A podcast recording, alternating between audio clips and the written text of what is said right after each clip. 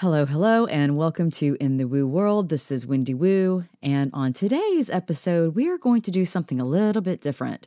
Instead of me being the host, I am the guest.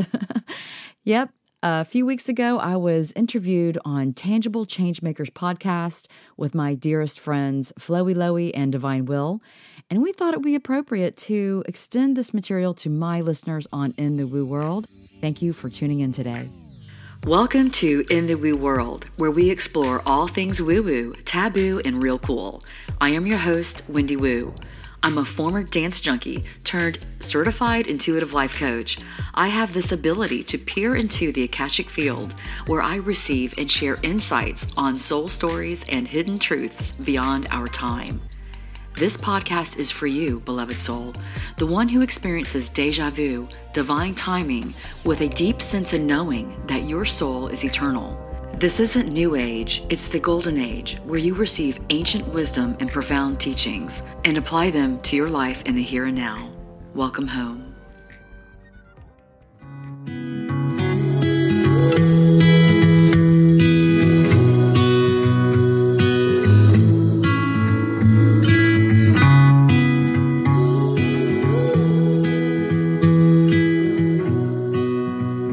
Welcome to Tangible Changemakers Podcast with your host, Lois Duncan and Will Bombardier, with a little talk and a lot of action.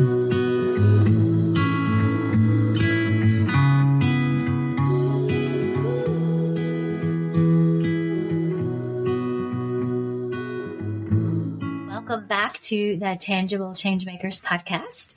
We have with us a very special guest today, Wendy Woo.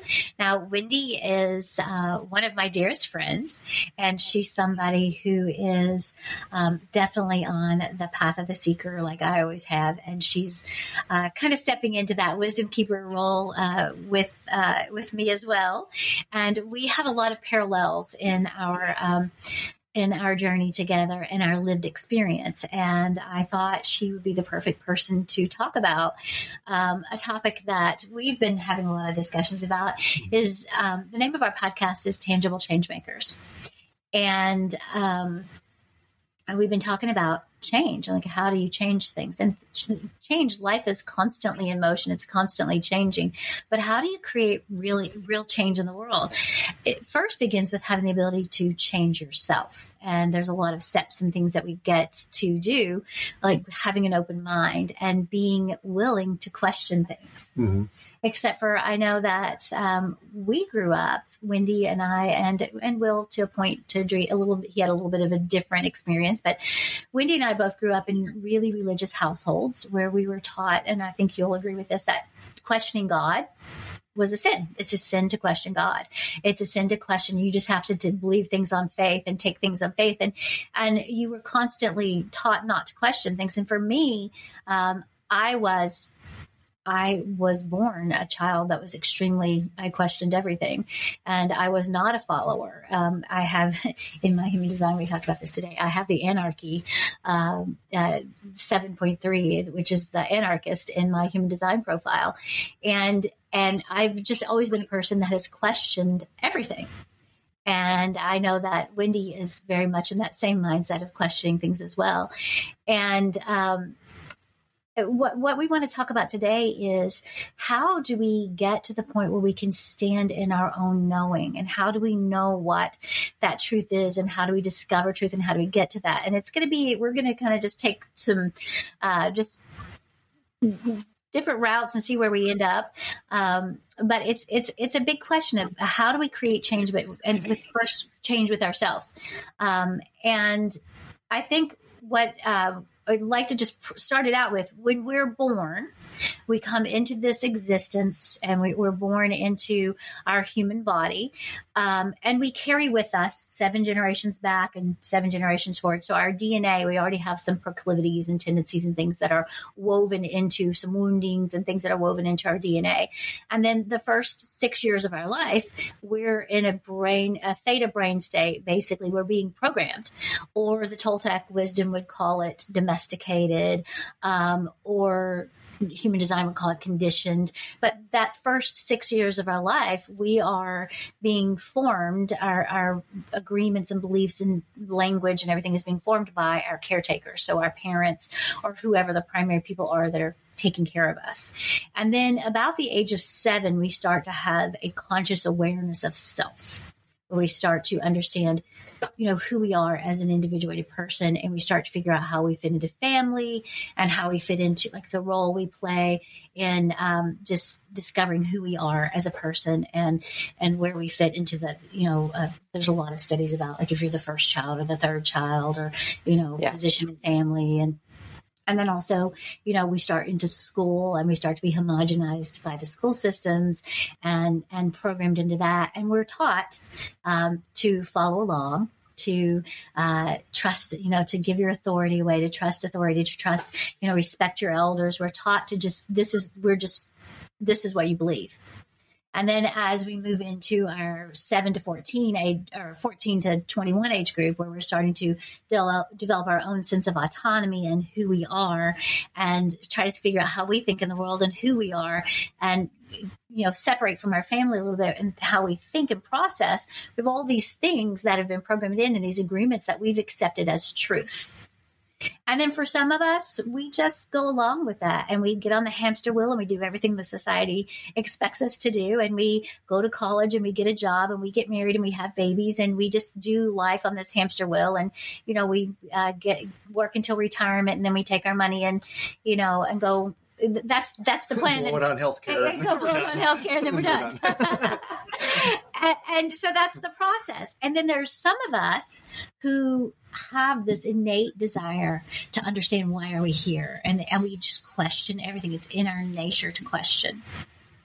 Yes. And um, and what I want to talk about today is how do you break free from that conditioning and that programming? How do you break free and how do you determine what is truth and what is true for you? And and take that risk to um, even you know for me i believe very differently from my family and it's been very difficult. Um, sometimes i'm afraid to put myself out there. I'm afraid to talk about these things. I'm afraid to be judged. I'm afraid to um, isolate myself you know and create a separation because i have a different belief system. And today like in this podcast i want us to just be open to talk freely and and we're not saying that we're the arbiters of truth or we hold any side of truth or that we have the way, but we all have our own lived experience and we've all determined what worked for us to get us to where we are today. And um, so we want to get you to think about these things. And a lot of people have never even sat and thought about, I have all these belief systems, I have all these beliefs and all these things and all these stuff that I have to do and these shoulda, woulda, couldas. Mm-hmm. And are they even mine? Are they even authentic to who I am? Exactly. How do you get to that authenticity? So that was a lot. So Wendy, do you, you want to introduce yourself a little bit? Is there anything? Um, Wendy is uh, she is has so many different skills. She's an incredible Akashic record reader. I mean, really, really tapped in, very, very intuitive.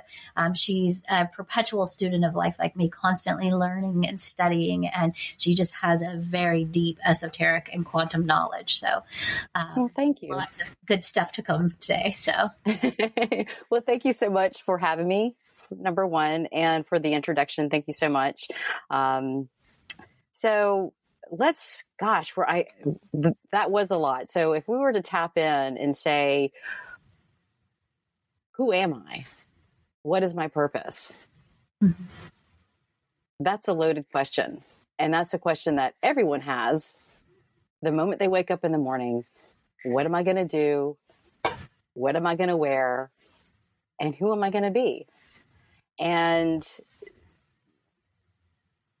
it's really interesting because we are taught we are taught from a very young age to to trust and to not question. But yet when you wake up every day you're being constantly asked questions. Aren't we? What are you going to do today? Where are you going to go? Did you study? What did you learn at school? We're always asked a question. So if we were to look at the Bible, we we even see that. I am that I am. I am. Am I? Am I that? Do I exist like this? I exist. How do you exist? So it's interesting that some of us fall into these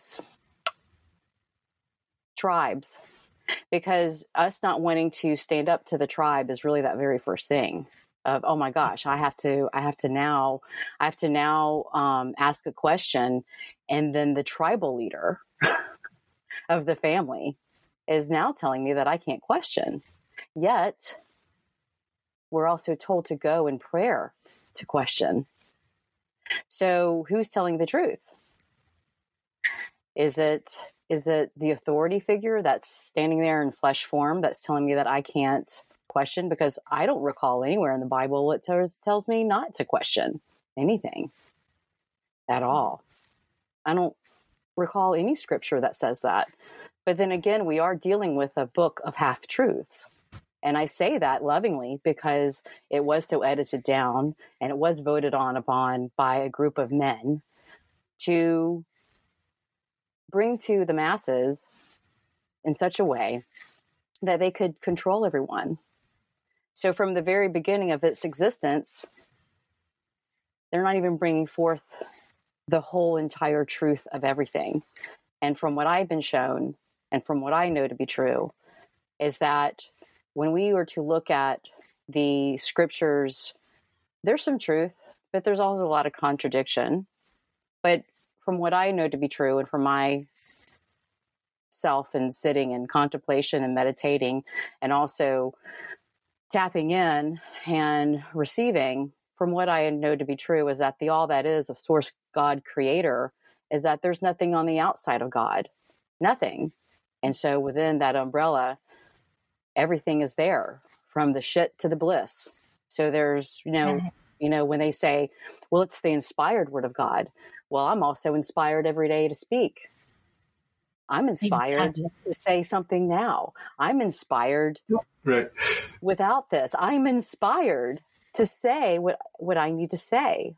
And it's not landing well with the tribal leader. And yet this tribal leader is supposed to lead me or am I tapped in to receive the inspired word because it's written on my heart? It's written within the very being of my being. And I would challenge anyone to say, well, what words are not of the all that is, of the source creator God? Because if there's nothing on the outside of that, then what words are not of source creator consciousness? Because it's a consciousness we're dealing with.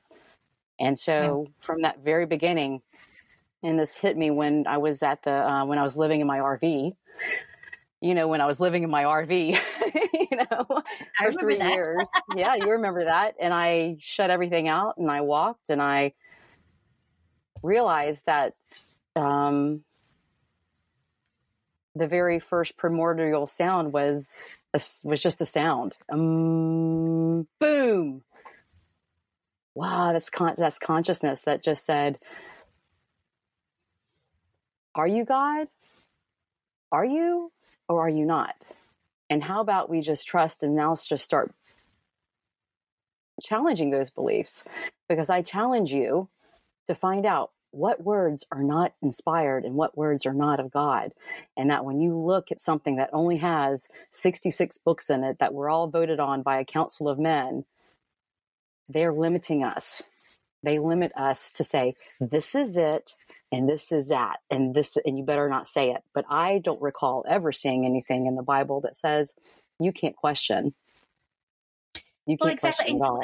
And, and on that note the um the the the topic of new age spirituality and new age religion is something that is coming up a lot and that's really being brought to my forefront and and and then I have a lot of friends because a, a, large majority of my friends and people from my home and my family are all deeply, deeply religious, and and they believe the Bible says it. I believe it.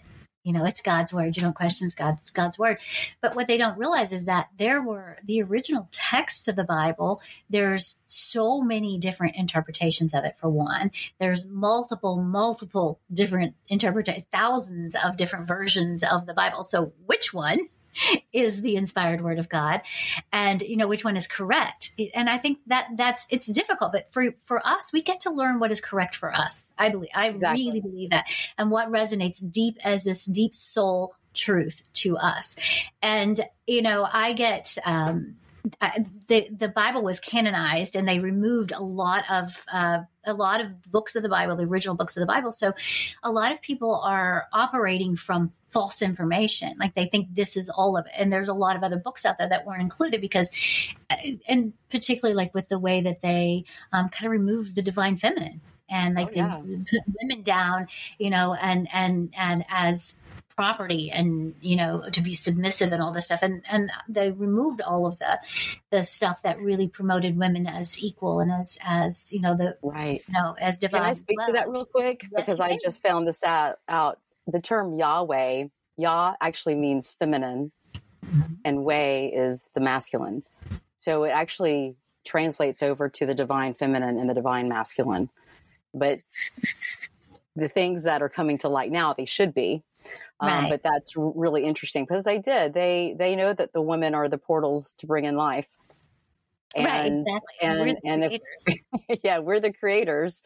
So, um, you know, I think one of the first things we have to do is give ourselves permission to actually question. And you don't have to give anyone um, a, a, a detail of or or um, or an agenda on what's on your mind for the day, especially when it comes to spiritual concepts and that's what i did. I just i just uh, allowed myself to think and it wasn't until i lost both of my parents who passed away and i was in a very deep dark place that I um, that I was starting to question a lot about my existence because I realized up to that point from being extremely sick and from living at the foot of the cross, and I was a very devout Christian and living at the foot of the cross, going to church, um, uh, volunteering all that I could, um, and studying.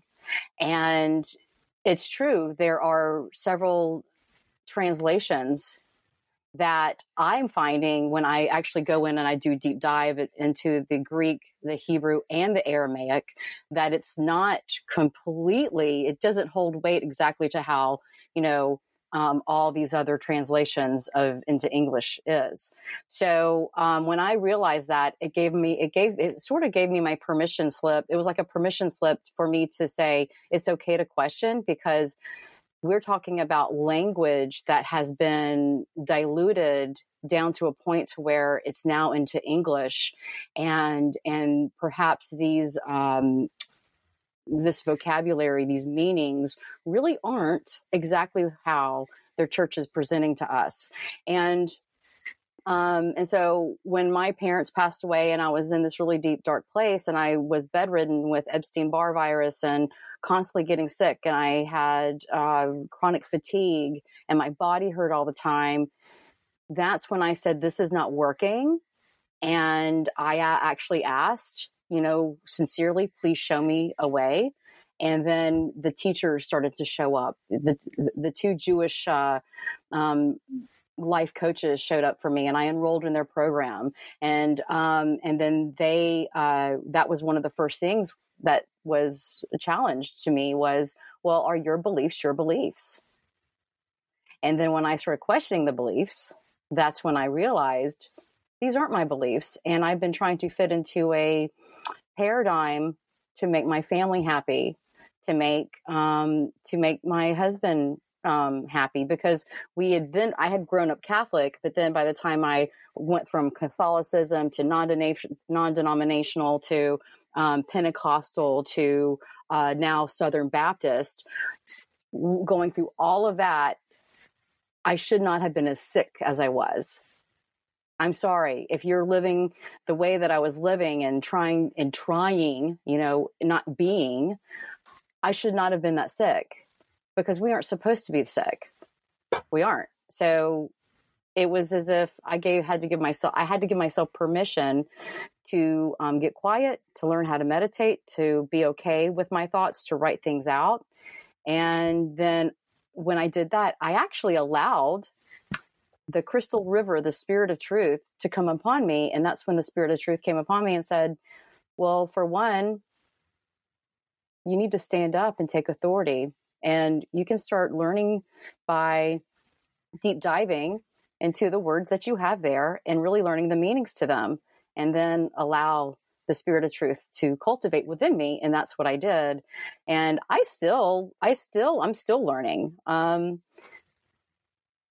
but i will say this that i finally got well. I i i'm no longer sick. I don't stay in the bed. Um i have more energy now than ever. And this entire past year of 2020 um in 2022 i just got sick. Like and i can't even say it was sick. I just ended up like with the sniffles for a few days.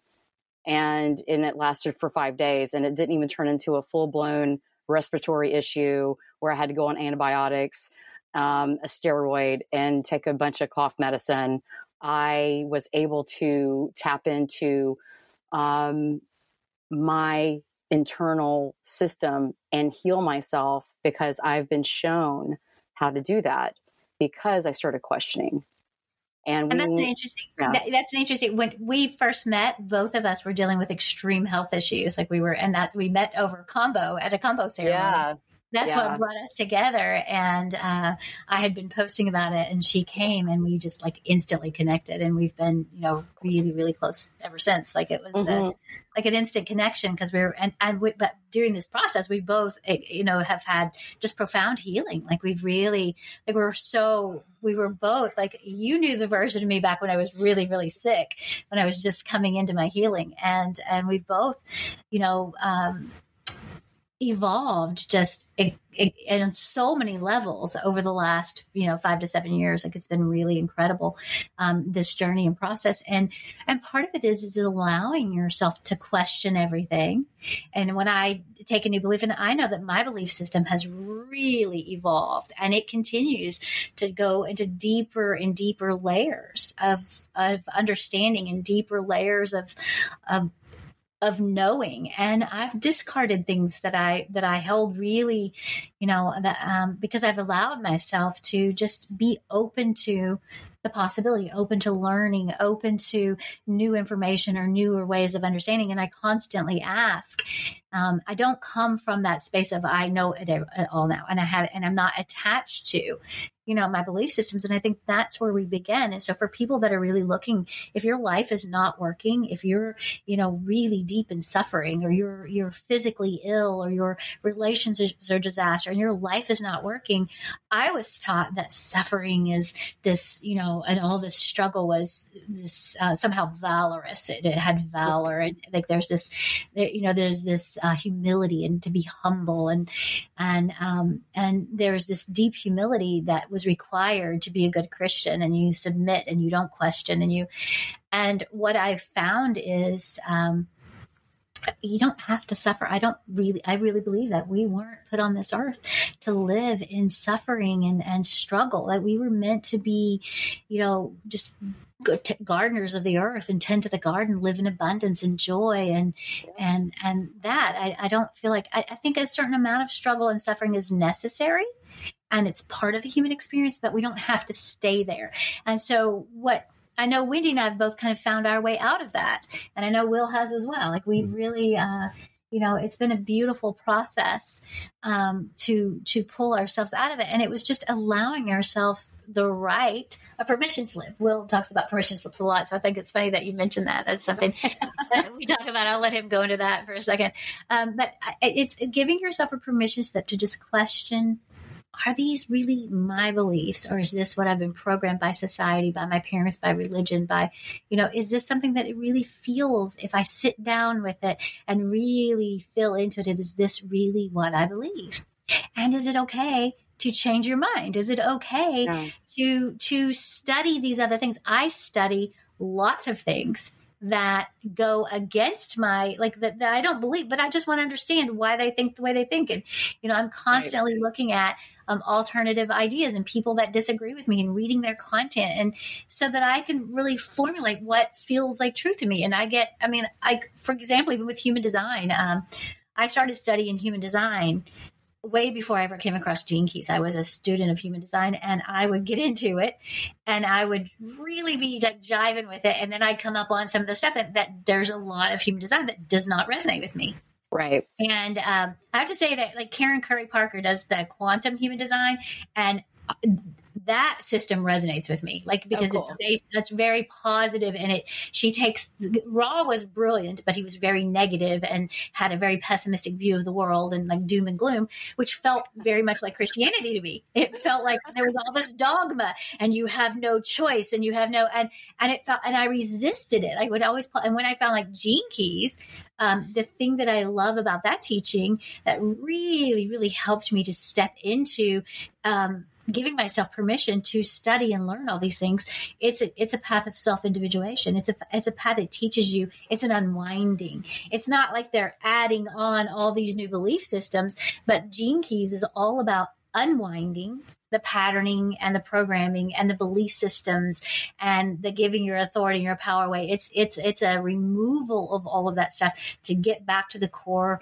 perfection of who we are as human beings, which is, you know, we are born whole, perfect, and complete. And then we get packed on all of these stories and programming and conditioning and homogenization and society's way. And, and we get all of this stuff that just covers up who we really are until we start to question it. And I think a lot of people don't, a lot of people just buy the story. That's why so many people fell for the COVID stuff and the masking and the, and the shaming. They, they fell for all of that um, because they, they, they don't, a lot of them don't even question. They just, they just trust they just trust they give their authority and trust away and that's kind of what for me christianity was always about giving your power to a savior that's outside of you right right and, and yeah and that doesn't that doesn't that just that no longer resonates with me at all. Like i am and i'm really exploring and I, i'm very solid in my knowing now of what i know to be true in my soul for me based on my lived experience. And um and i think that um i think that that's that's the starting point is, is just give yourself permission to question so, right. do you have anything you'd like to pop in here? You, sure. Yeah. Um, I'm just patiently letting you guys express. I, I, so, I think we're all really kind of on the same page and have kind of arrived in the same space. Uh, my journey to get here has been a little different than your guys's um, because uh, I was raised in the Catholic Church. Was but all the churches I've been in or that I've been a part of have all been very love oriented, very uh, New Testament oriented. Not much of the um, hell and brimfire stuff. We really didn't even talk about that. Hellfire so damnation. So yeah, it was never really pushed in, in through a fear mechanism. It was very much more of a loving mechanism.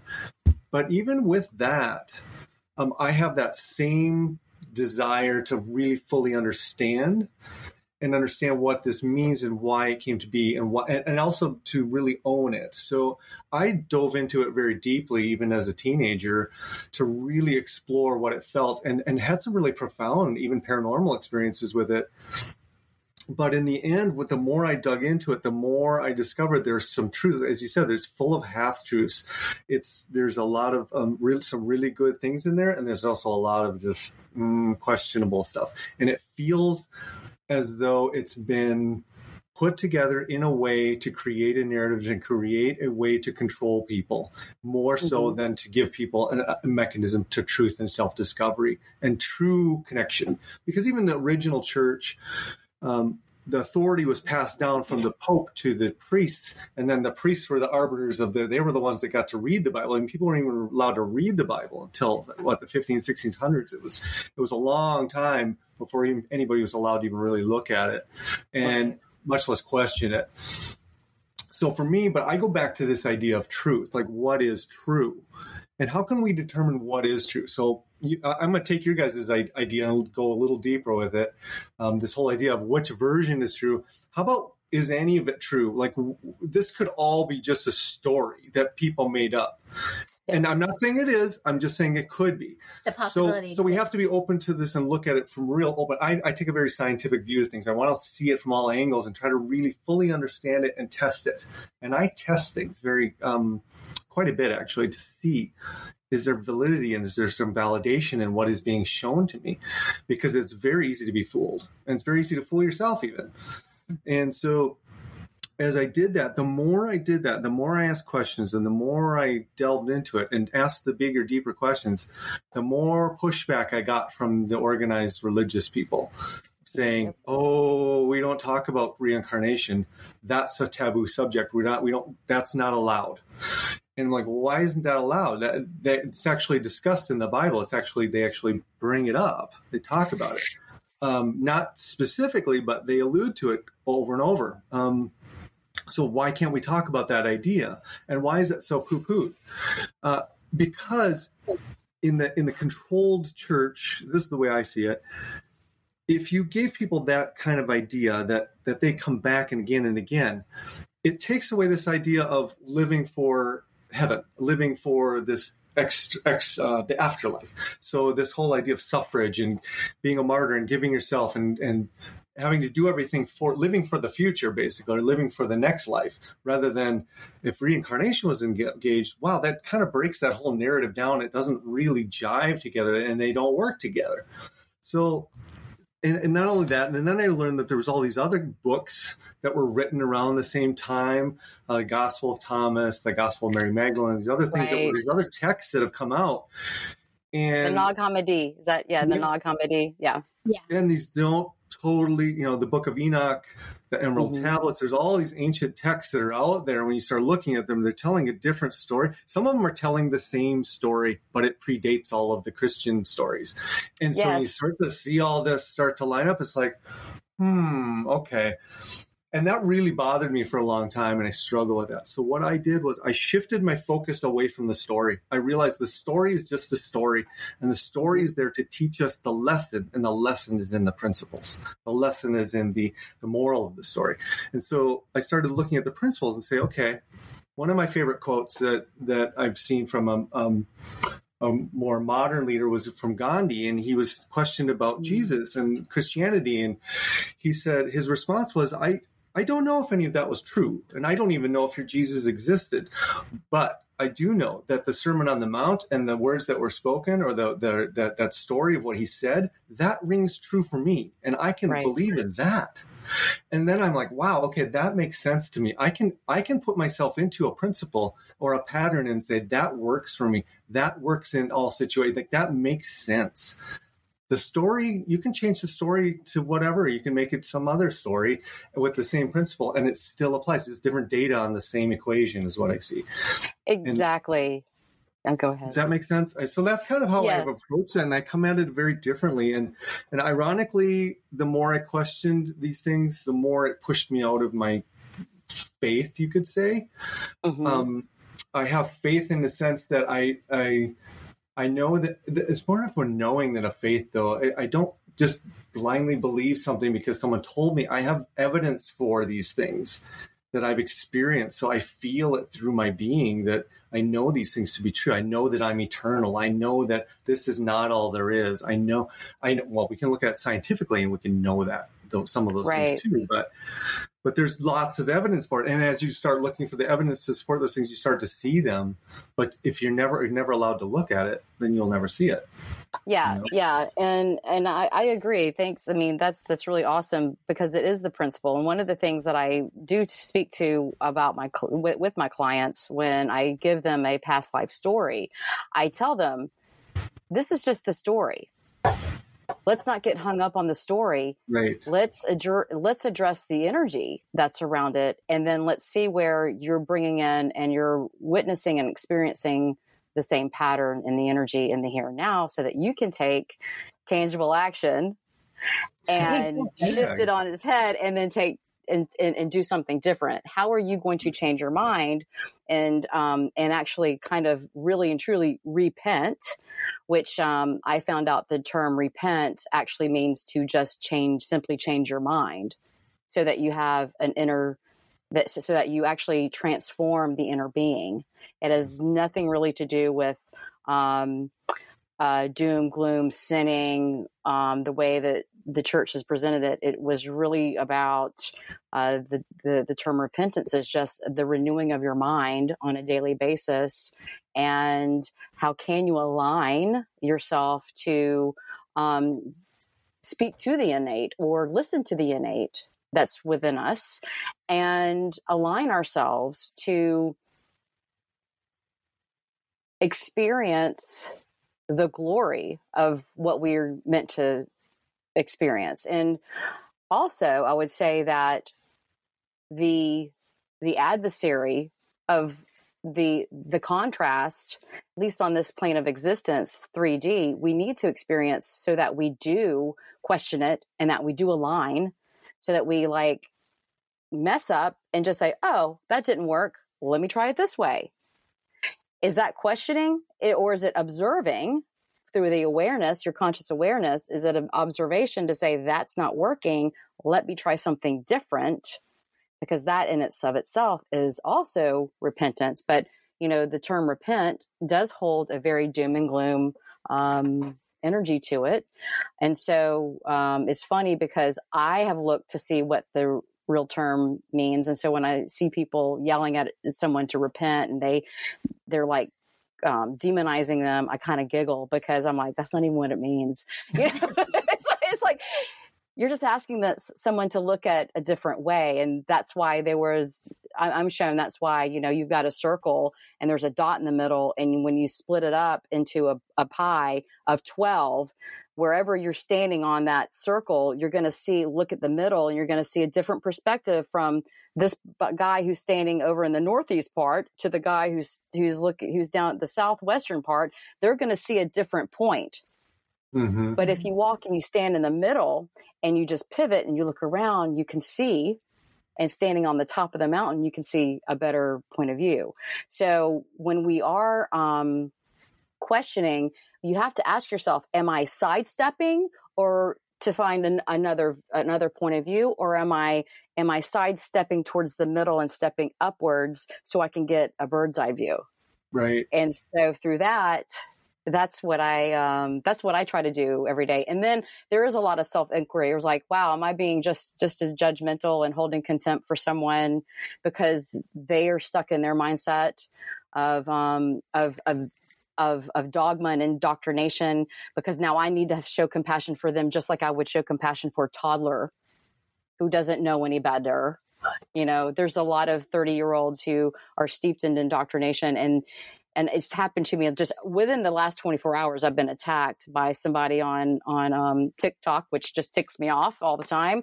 Um, not all the time but yeah but yeah tiktok ticked me off this weekend um, from somebody else who who attacked me. Then they came to my page and then i addressed it and then what was funny was that when i addressed it they said, "Well, I told you once before and I warned you, you know, they they attacked me." And I was like, "Dude, you came to my page. Like, I'm just sharing you with you something that I have and I told you I have compassion for you because you just don't see what I see and I've told you that you're just not ready to hear the truth of what I have to say." And and and and now you're blocking me because you came to my page and started a fight and now you're going to block me. Okay. Bye. yeah, yeah, it's just funny. lost there. yeah, yeah, but but but anyway, um, I just kind of went off on a tangent there, and I'm sorry, and I don't know why I did that. Oh, because I'm a Gemini squirrel. Uh, so that really, really kind of brings out a bigger point, and that is um, definitions. And this is something that Lois and I talk about quite a bit. And and, and one of the fundamentals that I problems that I've seen um, come up time and time again is that people are arguing when people get into arguments they're arguing from two different perspectives as you described. Mm-hmm. and they're both maybe correct. So, so there's a really good meme out there where they show this image of a it's a flattened tube that's square on one end, flattened to a point on one end. And if you look at it from one angle, you see a triangle. If you look at it from the bottom, you see a square. If you look exactly. at it from the side, you see a, a, circle. a, a circle. or a and another. And there's all these, and all those views are all correct. They're yep. all true all true. But they're not the full truth of what right. we're looking at. And this is part of what I see is why we have all these different fractal aspects of God all co-creating together so that we can start to develop these a greater understanding of ourself, which is the God self of all that is. And all those little facets of the crystal are all adding to that, whether they're good or bad, negative, positive, however you want to frame it, doesn't really matter. The shadow is required as well to create form. Without shadow, we just have blinding light and bliss, and that's great for a little while, but it's not very productive to do much. It's not much you can do with it, and it's not very well, very good for understanding. Um, So, definitions is one of the things that we talk about a lot. And I think when you, especially when you start talking about God, one of the most misrepresented ideas is people say the word God, and one person's definition is this this being that somehow has autonomy over all of us, right? Sky Daddy. Sky Daddy. Daddy. And then some people have the God of, you know, um, there's the gods of the, you know, Hindu religion and other religious texts and other perspectives. And then I have more of a, um, my perspective is that I see that there's layers of God. So the, the ultimate God to me is the all that is, as you describe. It is omnipresent, omniscient. It is all of these things because it is all things. Mm-hmm. Uh, but it's not judgmental because it's all those things. How you it becomes nonsensical exactly. at that framework. So, but as you go down the on, onion or you peel back layers, you could get into say what you would call a demigod, uh, a, mm-hmm. a, a, a galactic a consciousness and understanding, or a solar system, you know, the sun. Um, then you have the body of the human. Like, are we not gods to the cells of our body? We have trillions of these cells. They're all independent, little individual life forms that are all co creating together to create this form. And I have autonomy to just end it all if I want right now. I could just go in the other room and be done, you know, and they could all yep. be done. Right.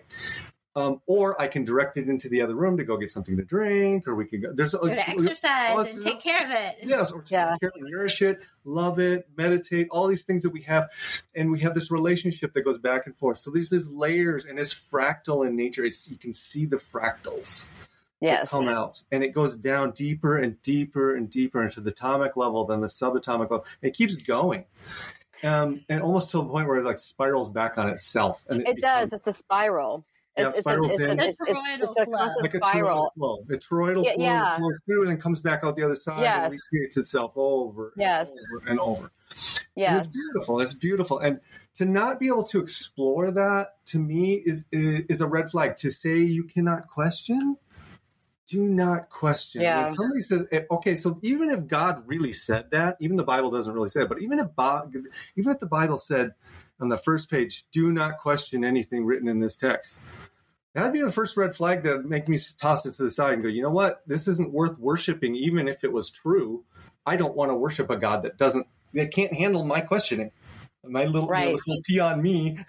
if I can't, if my kids couldn't question me, I was about to say kids. Like, what kind of yeah. parent am I to to say, oh well, you better not question me, or I will send you down to the pit of hell forever?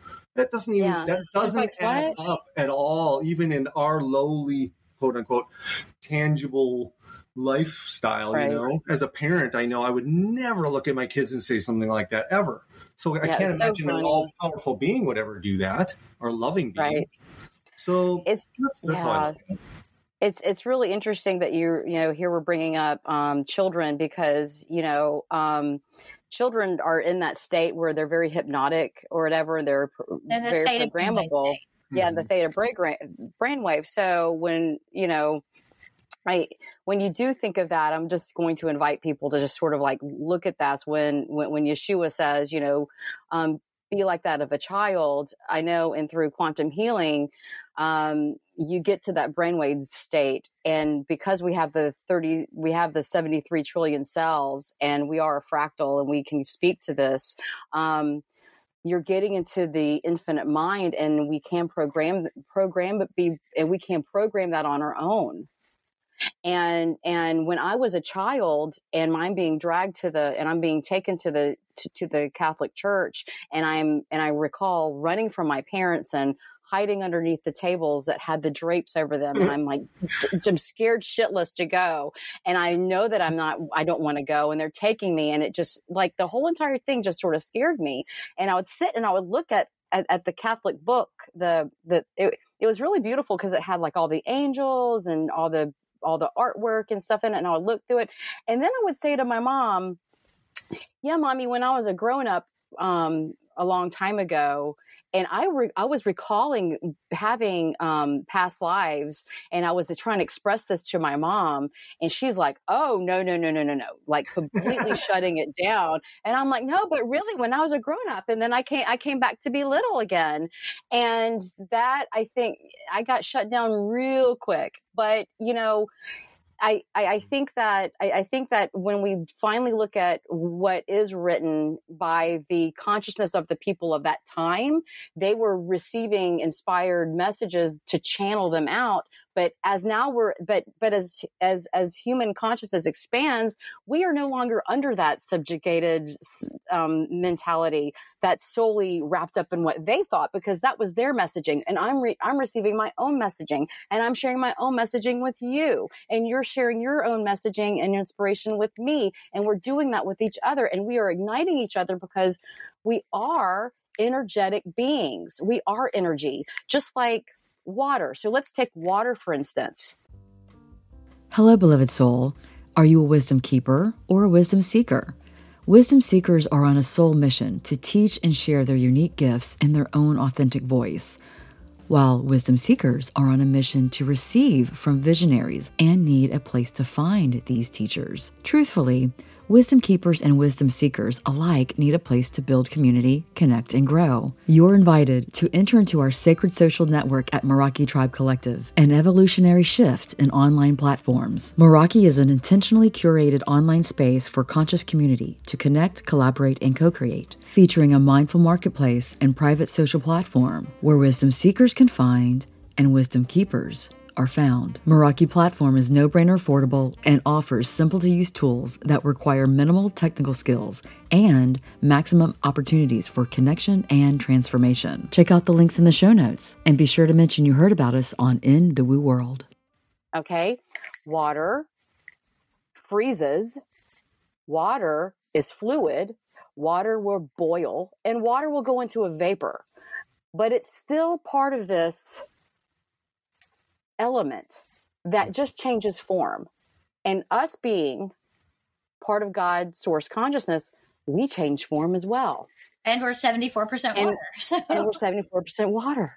Well, and another to add to that too is that water, the hydrologic cycle, we we come from the source, which is the ocean of all that is. Like the, the water collects at the base the and soup. the ocean and the soup of all. It's all amalgamation. Primordial soup. Things. And that evaporates out. It comes up into the sky, and then it moves around somewhere, and it precipitates out, and then it it it can end up in all kinds of places. It can end up in a beautiful brook and and and be um, yeah. and nourish the life that lives there, or it can end up in a septic tank and help the bacteria allow them to break down the waste. And it's it, it, it flows and it comes back around and it does it over and over indefinitely. Yeah. And it's a it it's a, a, perfect analogy or metaphor for for spiritual consciousness and how we reincarnate and, and go through yeah, the cycle over and over cycles and what was so funny when I did my very first quantum healing hypnosis uh, session was that when she when, when she brought me into the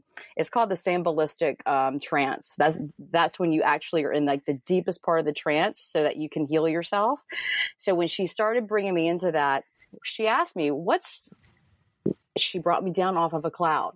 What's the very first thing that you're seeing right now? And I'm like, soup like I'm literally looking into a bowl of porridge or soup and I'm seeing my reflection back at me. So I'm looking into like the depths of water, but hmm. because I didn't have the language, I, it, it, was it was really interesting. But as time has gone by, I always think back to that um, to that session, and so so so then after that he, hearing the hearing the term i'm seeing soup. Then from that point on as the years have unfolded i'm hearing yes the Akash is just a soup. It's just um it's it's just fluid. Um, it just is there. And we are able to tap into all these different little um, aspects of it and and grab and grab knowledge that we need at the time. Because uh, one thing for sure that I that I woke up one morning from my sleep. Um, one thing that I was shown for sure that if we knew all that there needed to be, that we would compl- we would be living our lives so paralyzed, we would be horrified by the truth of all of it, like completely right. horrified and terrified. So it's actually a blessing that we come to this world with a state of am- amnesia and that we're just questioning because we are little gods here on earth seeking to find itself and know itself even deeper. And um, there are institutions that have been set up because we do have cause and effect and uh, yin and yang and good and bad. We have these um, institutions that are that have been put in place to try to prevent us from knowing the truth of who we are. And so we're like, you know what? Nah, it's not. Uh, that's not vibing with me anymore. And um, I take authority over myself, just like Jesus took authority over himself in the wilderness, and I'm in the wilderness. And I just look at him as an example because when he came here, what I find is that the message is the message that delivers us to save ourselves. And it wasn't because of, I'm going to be really rude here, but it wasn't because of the crucifixion that we're saved. It's because he came and bring a message to tell us that we were divine. And he was teaching that, and then that pissed everybody off. Oh my God, if they all knew that they were really this, yeah, it's blasphemous, and It's we blasphemous. Make, that, that, and that's something we were having this conversation this morning about God and God. My brain is just going all over the place with all the, the thoughts where I could take this with, but um, when we follow personalities, we get caught up in the story. This is something that Will has been really like impressing. We've been having lots of conversations. We get caught up in the stories, but when we follow the principles of what they were teaching, and Jesus taught love and peace, and he was not judgmental, and he went, you know, and he sat with the prostitutes and the tax collectors and Zacchaeus, and Undesirable. the undesirables, and and he I healed the sick, and and like he really, and he didn't cast them out or judge them or or elevate himself above them. You know, he said the answers are there inside you. Like the kingdom of God is within. Like there's, uh, and he was teaching these principles of love and peace. And if you look back over all of the sacred texts, like I personally. I love um, the Tao Te Ching and the I Ching, and I love anything that has to do with Toltec um, wisdom, ancient Toltec, because that those things resonate. They're all principle based. They're all. It's not. You're not. You're not um, worshiping a personality. You know, Or a um, book. or, or a book or a thing. You're you're learning to live by principle. And if you understand that this is the principle, this is the way that the laws of nature and the way that nature works and the way that the world works and the way that we came here to work and you live by these principles, then you can create a life of abundance and beauty and and and and ecstasy and joy and bliss. Like you don't have to be in suffering. There is like Will said, there is a necessity for contrast because that's Mhm. how we determine and that's how we learn and grow. You know, we make the mistakes and we do the things. But if we could, if we could look back, if you take, um, it was interesting. I was having a discussion with a friend yesterday who works in a local school system, and she was saying they're not allowed to use the word yoga in school at all. It gets a bad word. Like not allowed to mention it, not allowed to talk about it. It's what? not allowed to be used in their classrooms. Yoga. And and it's really Like, interesting. what? I was like, what? Because yoga, um, when I first started doing yoga, I, I actually was training to run an ultra marathon. So I was going to run a 50 mile race and I was running 230 miles a month and I got bursitis in my hip really, really bad. And I I went didn't to, think so. yeah, Sorry. I did that for a really long time. this doctor, and he said, he said, if you want to keep running, you're gonna have to start doing yoga. And he said, I would recommend getting in hot yoga and and and doing um, yoga and learning that. And so I, I started going to yoga just simply to learn to stretch and get in the heat and be able to extend my body and things like that. And um, uh, so I I started doing yoga, and as I got into it, I started just really falling in love with it. And then I decided to go to yoga teacher training, and I started learning the eight limbs of yoga, and that is what. And I've always said this: it's that's what kicked off my uh, my really waking up and really stepping out of my um, attachment to the my deeply rooted like I was terrified to question religion. I told my parents I was going to yoga and they were just horrified. I mean like All oh right. my god yeah. And and as I started into learning the eight limbs of yoga what I realized is yoga is based on principle. I mean that the, the eight limbs of yoga if everybody lived by that oh my gosh. And it's basically all the same tenets in the Bible that the, the same principles that Jesus was teaching. You know do no harm you know use your words to uplift and to you know and, and to practice don't steal like there there's just all these different things and, and it really Sounds was familiar. yeah it's it's basically the Ten Commandments are basically the eight limbs of yoga. Um, you know, don't don't flip around and have random sex with people. You know, it, it's it's um, and, and, then as I dove into like the Tao Te Ching and like all these different other teachings, they they teach you to live in a principled way. And if you follow and you honor nature and you honor um, other human beings and you and you have your whole life is sacred, then you're going to make different choices. And so if we let go of the personalities, and what I what I started to learn about like Hinduism, my mom didn't like uh, yoga because of you know oh it's Hinduism and they have all these gods and they're worshiping all these gods and idols and and I said but each god represents um, they have a set of characteristics and traits and virtues and they also have like weaknesses and strengths. And if you look at them and you learn from the mistakes they made you can take those lessons and apply them to your life and not make those same mistakes or you can take their the the um, the powerful parts of their personality and the things that are really you know um, empower you to to live this beautiful virtuous life and you live by those principles then you can create an amazing life you know yeah.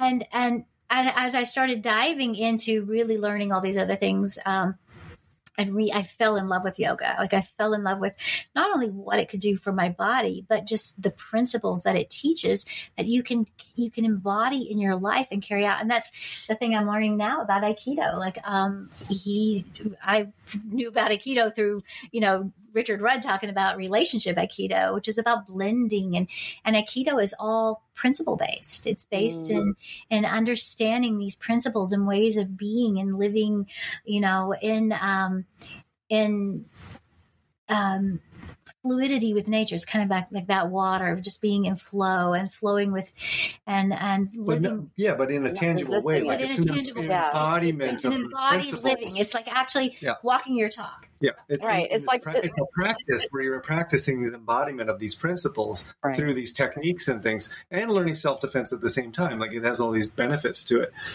So it's really powerful in that way, for sure. And I, and I think that the embodied, like where we learn to walk our talk, that's one of the biggest things that I have about Christianity or so-called Christians that I know. is a lot of them. They go to church on Sunday. They put in, they put it, they show up for show, but they're not living any of these things. And and then they get, oh, I can just ask forgiveness or whatever. Right. Um, they're not living. They're not walking their talk. And I got really, you know. Um, excoriated, like just really uh, bad on Facebook in a conversation a, a few months, uh, a few weeks ago, and about my beliefs and and and you know what I realized is that I I know in my heart, and I don't I don't consider any of the beliefs that I follow as new age religion because I'm really much more interested in understanding the ancient teachings and the teachings that have stood the test of time. And they're all principle based teachings and they've stood the test of time. And if you live by those, instead of following personalities, you know, if we could stop following personalities, we could probably do something about our politics as well. You know, we get, we get all attached to a personality and we don't look at their platform or their principles or what they stand on and we love them or hate them based on that. And then we attach ourselves to a philosophy and we're not getting anywhere as a society. It's not serving us as a humanity to be constantly in this division and dividing and, and getting caught up in the stories and the right and wrong and all of that stuff. If we could bring our country back and our lives back personally, like if I start living a principle based life, and honoring and and I think it's pretty much the the context from every major religion comes back to you know love your neighbor, do no harm, um, treat people the way you want to be treated. Uh, you know, the golden rule. Do the golden, the golden rule. I mean, that's pretty much the tenet of, and if we could just do that. And, mm-hmm. and get out of all of the division and the need for labeling and naming things and and classifying ourselves. I don't really, you know, I am I and know, I, I know I was about to say. I don't really have a religion anymore. I don't, I don't either. to one particular philosophy. I am constantly evolving. I'm constantly changing my belief system. I'm constantly, but I'm very grounded in these principles that I live by. And I actually I feel like for the first time in my life, I'm not putting on a show for people. I am authentically walking my talk. I am, and I feel this deep wholeness and this deep security in who I am and how I operate in the world and the relationships that I'm in. And I can set boundaries for myself now and I can share those with others because I know my own personal intrinsic value, which is perfect, whole, and complete, as is everybody else Right. They just don't all know that. You know, they still haven't spent the time to unwind the programming, the belief systems that have them constantly giving away their authority. And I, and I really believe that if Jesus or Buddha or any of them were here today, they'd all be like, "You got it. That's it. That's what Yeah. we're trying to say. Yeah, yeah, Yeah. yeah." yeah yeah yeah yeah it's so funny because i was um i was telling my i was i was sharing this with my with a love with a loved one um because you know doing the definitions and and looking and deep diving into certain words um you know uh i i feel that if jesus was walking the earth today he would be horrified and he would be saying you know what you're using my name incorrectly because the name name you're, you're using my name in vain. And number one, name actually translates to authority.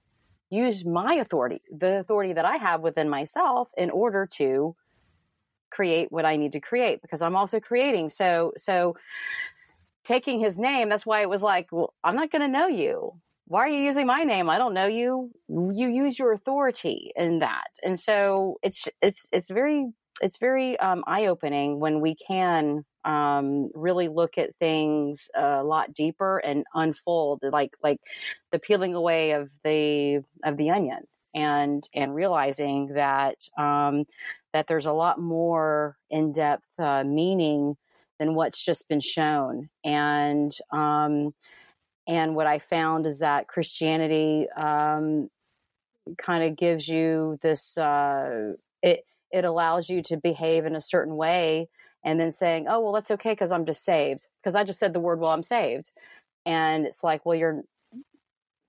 How are you resonating? I mean, have you really changed? I mean, Right. are you really loving? Are you? Are, I mean, because because love is also it's a vibration. So if we're looking at the love and the actions, the intention, and, and putting the emotion behind it, and taking the different action, that's when you be, that's when you have the outcome. That's when the outcome is there. And it's funny that you brought this up because they do teach us that we're unworthy. And so I opened up my Bible last night. Can you believe it? I did. I opened up my Bible. I actually I go on like so so if I'm going to say this to the audience. If you go into Bible Hub and you start clicking on on um, Greek, Hebrew, and then it takes you to like the Strongs, and then it gives you like a list. It'll give you like the list of all the different um, uh, terminology and and uh, meanings behind something. I found out that you know to pick up your cross, when you pick up your cross, actually means to stand up. When you stand up, that's one thing. So that got completely, completely bastardized and said, no, you're picking up your cross and you're suffering. That's not, that's not how it is. That's not how it came to me yesterday. But also to say that someone that you're is not worthy of themselves when you're not worthy, that actually meant when you don't stand up, you're not balanced. The whole entire word of unworthiness, of worthy, actually translated to balance. And I was like, whoa. So if I don't stand up and I don't speak and be true to myself, then I'm living an unbalanced life. And that was written in red. And that whole entire thing right there had been a translation that came back to me completely different, as in what is being taught today. So when you're coercing people and you're, let, let's look at it this way. If I was to say, I'm involved in a relationship, and this person on a daily basis tells me that I'm not any good, I'm not beautiful, I'm messing up and I'm falling short constantly. And because I try and try and try my best, that no matter what I do, it's still bad, even though I'm trying with a sincere heart, that I just need to be punished at all costs. Because if I'm not going to love them because of my insecurity and because I've tried and tried and tried, because I'm not loving them back, I am, I deserve the very punishment that comes to me, even though I'm trying with a sincere heart. Now, if I was to say that to you and say, this is the relationship that I'm in, I'd say get out. you'd say, get Run, out. Run. Run. Get out of. Leave. Call me. I'll come Leave. pick you up. Wait, wait, when you come move yourself out. Yeah. But yet, our Christian religion is telling us to stay in because they're saying that Jesus is this narcissistic individual who is demanding us to bow down, kiss his feet, and to worship him. Oh, exactly how Satan tried to persuade him to do in the wilderness. So, why on earth would Jesus or Yeshua demand the same thing to me when he wasn't teaching that? And he refused he to bow down to Satan. he refused, refused to bow down to Satan. Exactly. Why would he want us to Why? worship him? Right. He was like, no. Right. Even if he did, independent of any of that, there's something about that that just throws red flags. Wrong. Ding ding ding! Like what? Ding ding ding! Beep, beep, beep. Please find the please find the exit right away. yeah, Get out of there! It's it's take your fire extinguisher. Yeah, drop drop the roll. Of, of God and and Jesus Christ is if, as, as, the way it's taught in a lot of religions is extremely narcissistic. And if you were in a relationship mm-hmm. with a person like that, you would tell them to get out. I mean, I have a degree in psychology. That's what I studied my whole life. You know, I we would tell you if somebody's exhibiting those behaviors, get out. You know exactly.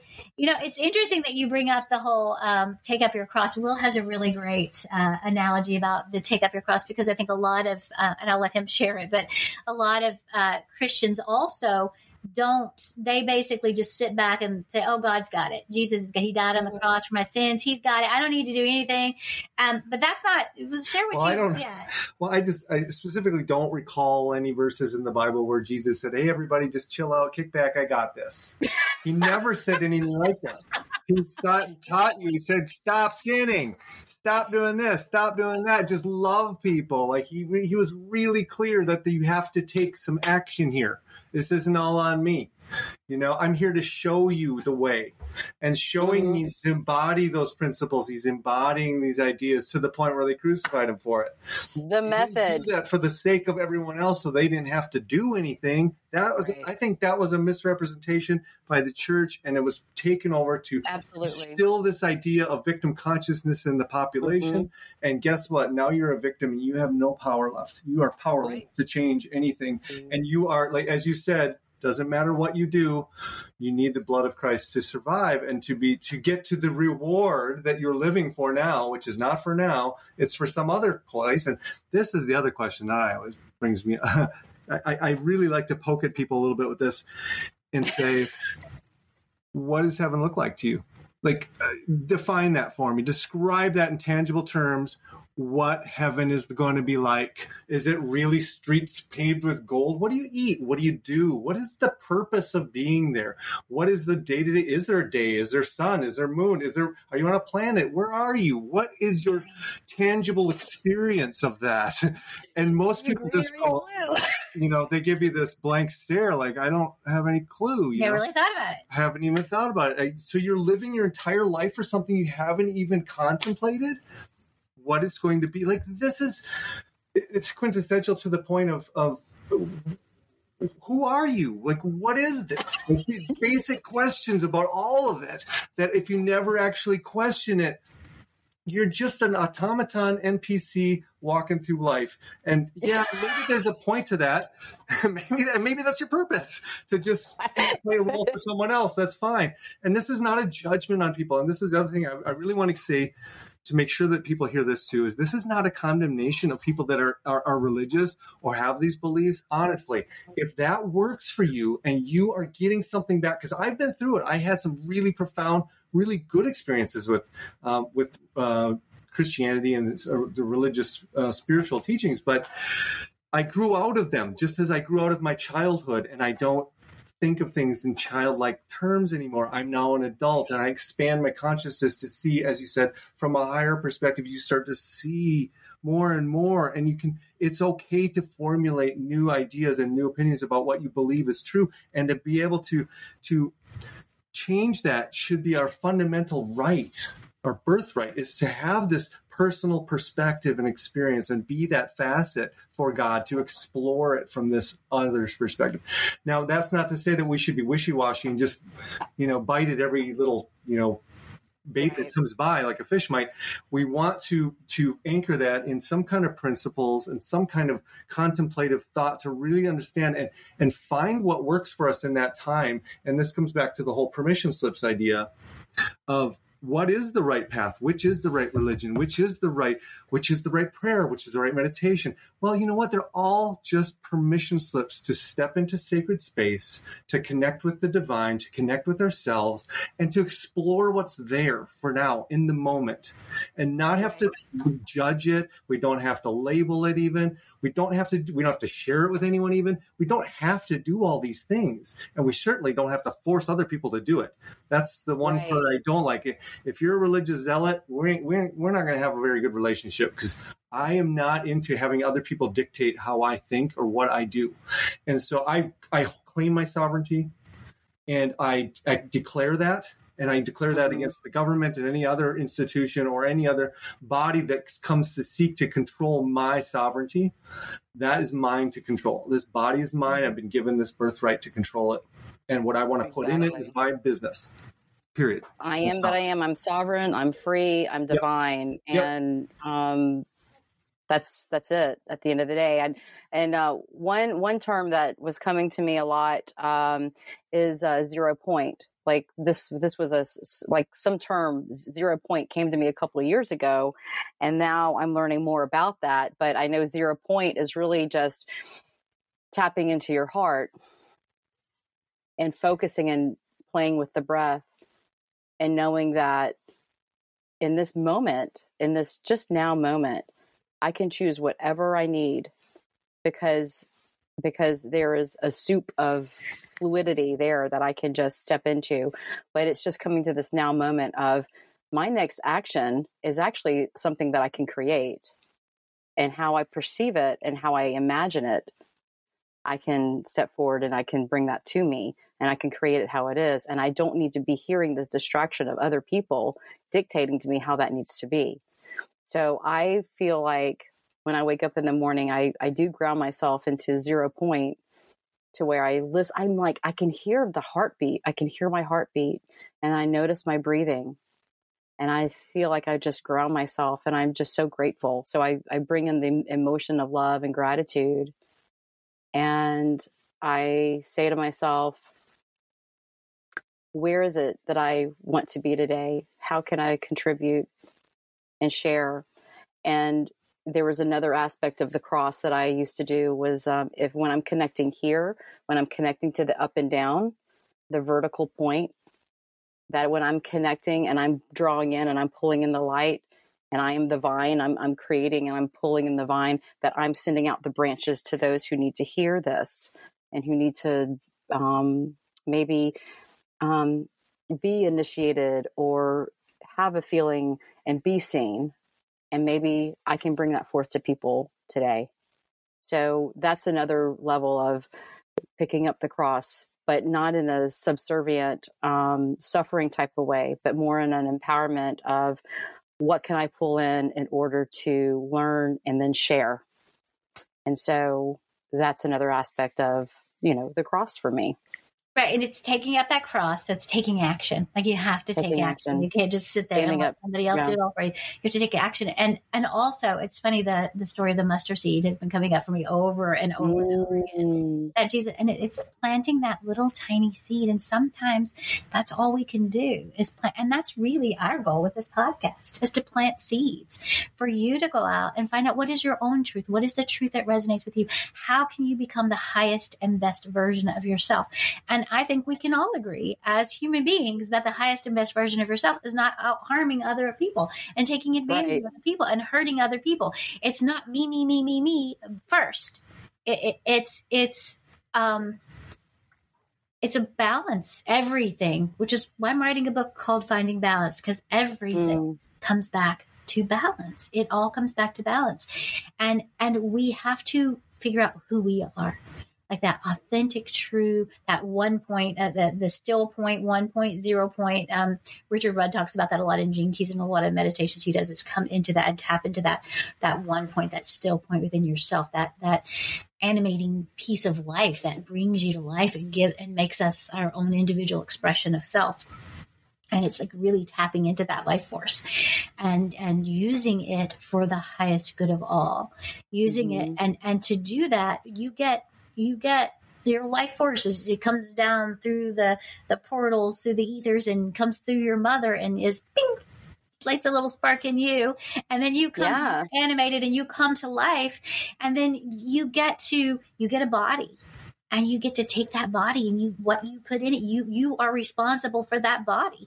You're responsible for loving it for taking care of it for nourishing it for all the things that you do. And when you harm your body you get to deal with the consequences of those choices. You're always a choice. I can choose yep. to eat healthy and make the hard choice and and be disciplined with what I or I can just eat sweets and sugar and junk and soda pops and just uh, you know things like that all the time and and just and and and then complain that I'm a victim of my right.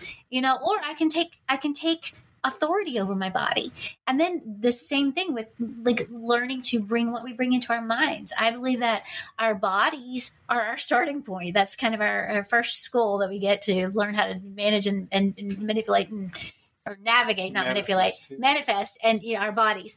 And then we, then it's what we put into our minds. So if you spend your life just sitting and consuming mind numbing content and programming, and you're constantly allowing yourself to be programmed by watching the news and television and advertisements and things like that, and you're always being programmed, and you're not being conscious in your own um, what you're taking in and what you're knowing, you know, um, it's it's it can be um, you you got to get a you lose your sense of self.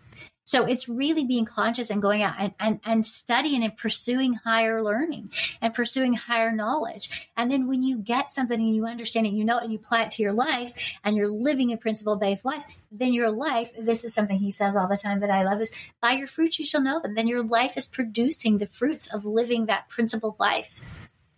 Right. Yeah, that's one of my favorite quotes from the Bible because it really holds rings true for me. Like you can tell by what's being created, what someone's results are of their process, shows you what they're really doing. Um, because the deception, you can deceive people with words and all kinds of stuff. I can do all kinds of smoke and mirrors and get you to believe certain right. things. But at the end of the day, when you see what's actually produced, you go, hmm, that isn't what you said you were producing. you know, right, right. And, and I've yeah, I've even noticed it with a lot of very highly religious people who just need to constantly say praise God and, and it's like within every breath. And um, I see them struggling and suffering and and then I'll also hear them say, Well, it's not me. I, it's it's not because of me. It's because because God. You know, it's like they're a victim. Um, but I'm like I'm like, wait a minute. But but you but God gives you like like like you're the, the co-creator here. So right. if you're putting your hands up and saying, no, no, no, it's not me, that, that in and of itself, which is another word study, is blasphemous because you're actually hindering and slowing down the flow of, of, of allowing it to work through you so that you do recognize yourself as being the creator on earth physically but you're tapping in and you're and and and you're receiving the information on how to do that. But when you're saying oh no no no it's not me it's it's coming from outside of me somewhere and then they're struggling so much i feel like that's like probably one of the hardest things for me to witness in people because they're trying so hard to be the good the, the good doer you, you, I know you see them. I well, do so good. I'm used to be. That's yes. That's I that was the version of me that was try. And I used to. You can ask my kids because the old Lois is not anything like the new Lois. Um, I like this version of myself better. And you know, I in, I've been you know a lot of my family and friends have really think I've gone off the deep end, but I'm happy. I'm not in struggle. I'm healthy. The fruits of my life bear that out. I'm not. I'm no longer faking it till I make it it's genuine and real and authentic.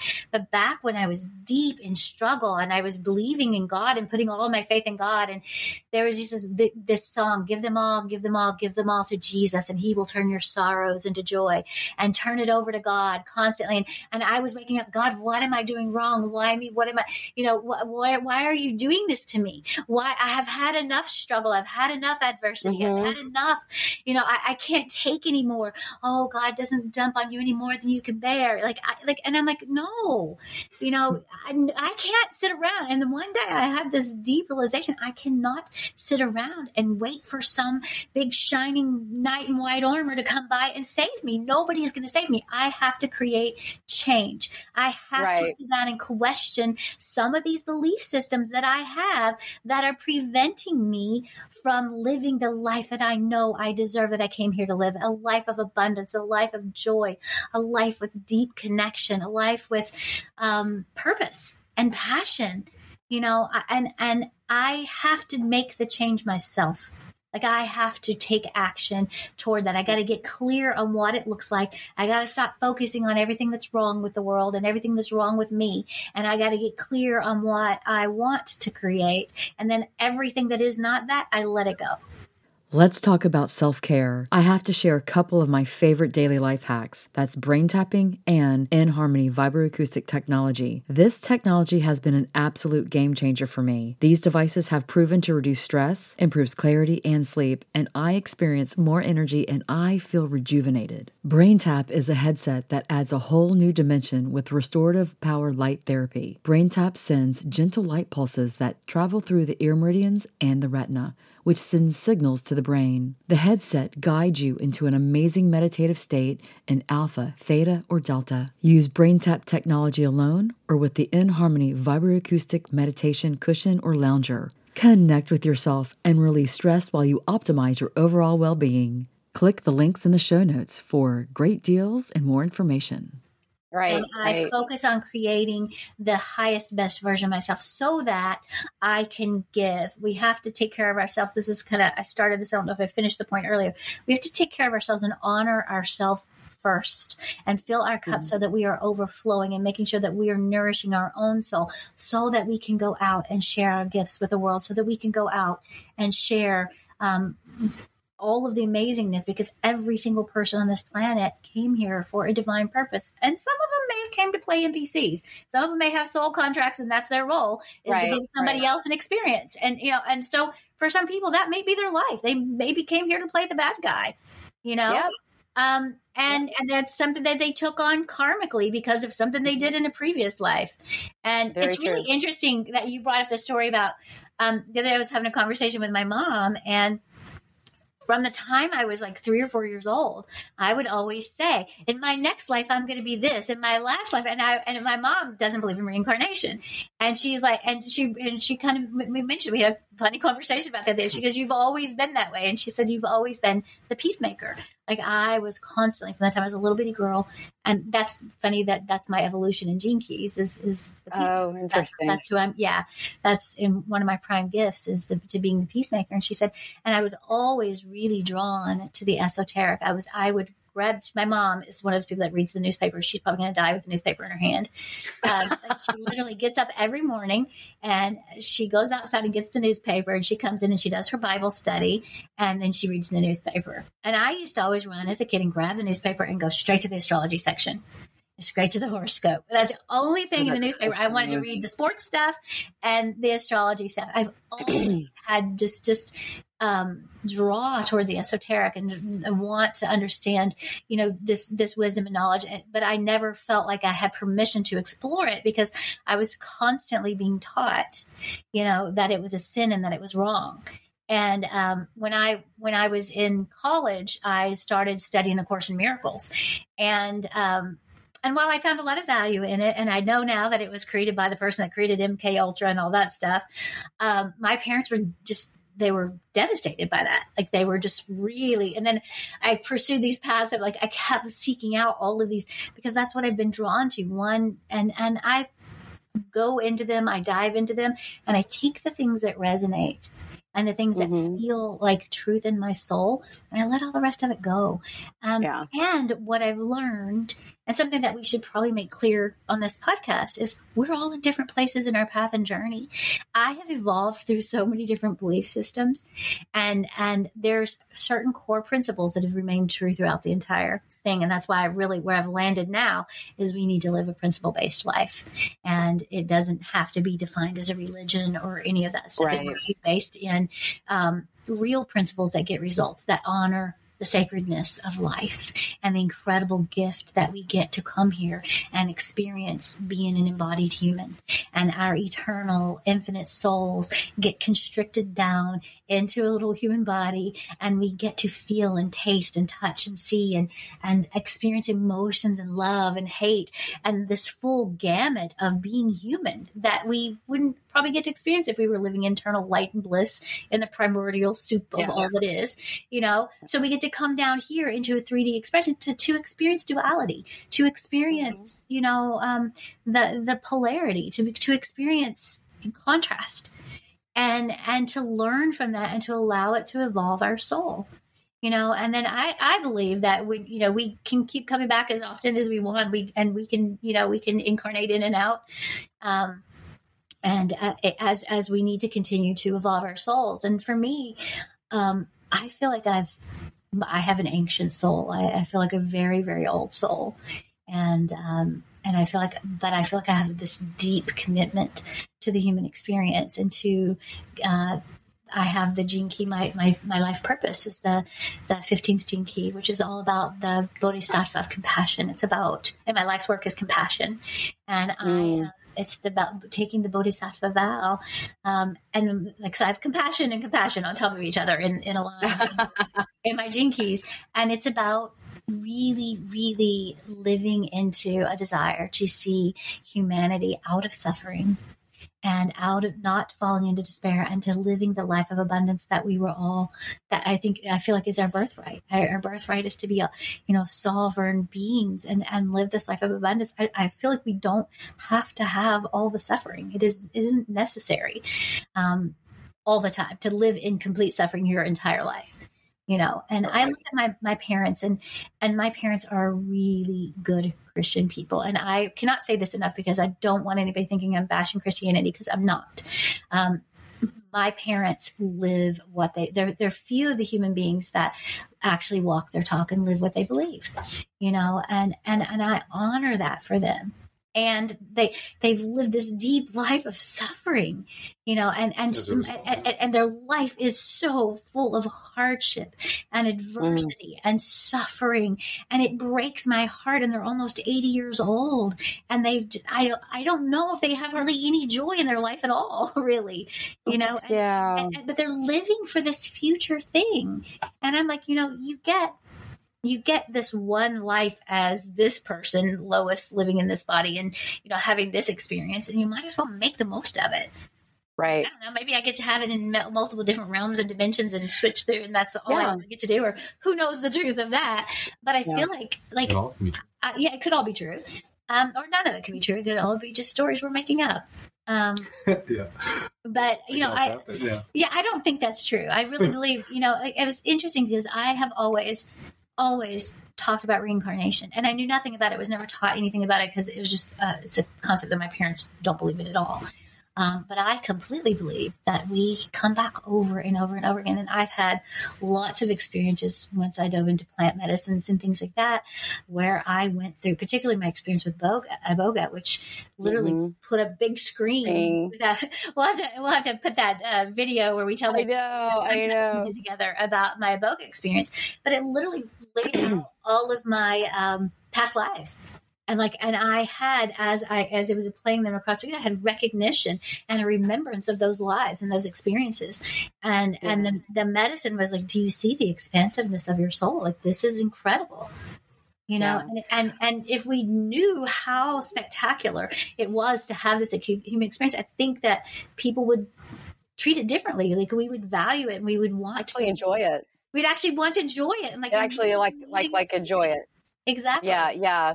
I will, how I how I uh, perceive and how I express uh, to to people who have a hard time wrapping their minds around um, reincarnation because I, I, t- I, I, I stopped using that term or I am pulled away from the term reincarnation and I and, and it's a past life but I I I refer to it as um, a quantum life Mm-hmm. There's a because in the Akashic records in the Akashic field, everything is just has already happened. It, there's multiple different timelines. Um, you can choose a different uh, future ha- however you want to go um, because your future just isn't like really set in stone all the time there is like some predestination so when i when i when i talk about um uh that that we come here um it, so there there's two types of free will like there's the predestined free will where where you choose and it's all done before you actually step soul into contracts. that body yeah, Yeah. it's like your soul contracts or or and some and sometimes people don't even come in with a soul contract which is actually very hard for them. But anyway they they will step into the body and and and there's that imprint. And so and so if you're thinking of okay uh, there's a past life you're actually just reaching into an imprint that's meant for you for you to actually experience. So so let's say uh, um, i was to say that you are the reincarnation of marie antoinette. Well really just have an imprintation in your contract on some of those things. And so you're pulled because there could be other people who can be saying the same thing. Right. and that your your your consciousness is just um, anchored in this timeline whereas there might be a different consciousness of you that you're going to recall in another one at another period of time. And so when we're doing those um, those uh, psychedelics and those plant medicines that's where you're sort of like shifting and going. And it's not that it's um, false but there's something there that does resonate and then you're coming back as you come back to your senses um, you've learned something. And then it, it's a teaching moment. Oh i just learned this about that. So when we had done um, mushrooms that time um, i just sat there and i was like i know nothing. I know what i know is i know i know absolutely sure that i know nothing. I think i know something but i know for sure i know nothing. And as much as i try to say that i know stuff maybe i know it in this moment. Could it change? Sure. But also i feel like there's just this massive quantum field. And so um, i've been able to just uh, share especially with my husband because he doesn't want he doesn't like to hear the term reincarnation. So i just say well we're quantumly entangled with some other um, aspect of our soul and some other timeline and when i say it like that he kind of gets it. But if i sit here and i say we're reincarnated and blah blah blah it's harder for him to wrap his mind around because of the indoctrination because of what Right. he's been taught you know? Yeah, and we also so i just offer that to you that you can maybe just make say that kind of term too we tend to to have a very linear perspective because of how we relate to the world. And so this idea of reincarnation you know like was she marie antoinette? And maybe other people No, were but the way no but but here's the thing is like just- even as an analogy in our world in the digital world i can take a file and i could duplicate that file many times. Let's say a movie file. And now that movie file can be played out by all these different people can now watch the same movie file. And we all have this Right. similar experience but different yes so it's similar Yes. but different. So this is how I Similar kind of see that idea where, you know, I we have these connections maybe to these past life experiences. And was that us? You know, was it was it specifically just one being moving through one life and then moving to another life? That's our linear mind thinking wanting to say that's the way it is. But as you said, many people will claim to be this or that, and, and it's the same being, the same famous person per se, let's say is it it's perfectly reasonable to me to think that there could be resonance in that lifetime that you are connected with. And you're bringing that resonance with you into this world because it exactly. it's in resonance with who you are.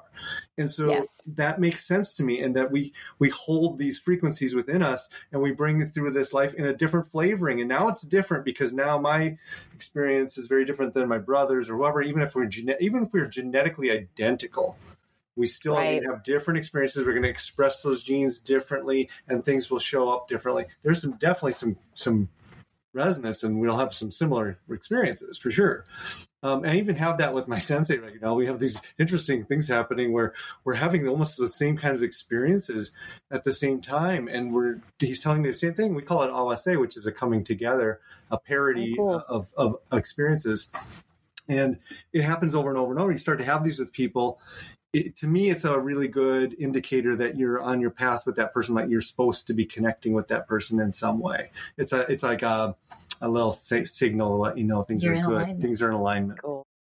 Okay, so this has been a very enlightening conversation so far. Um, lots of nuggets for people to contemplate and to think about.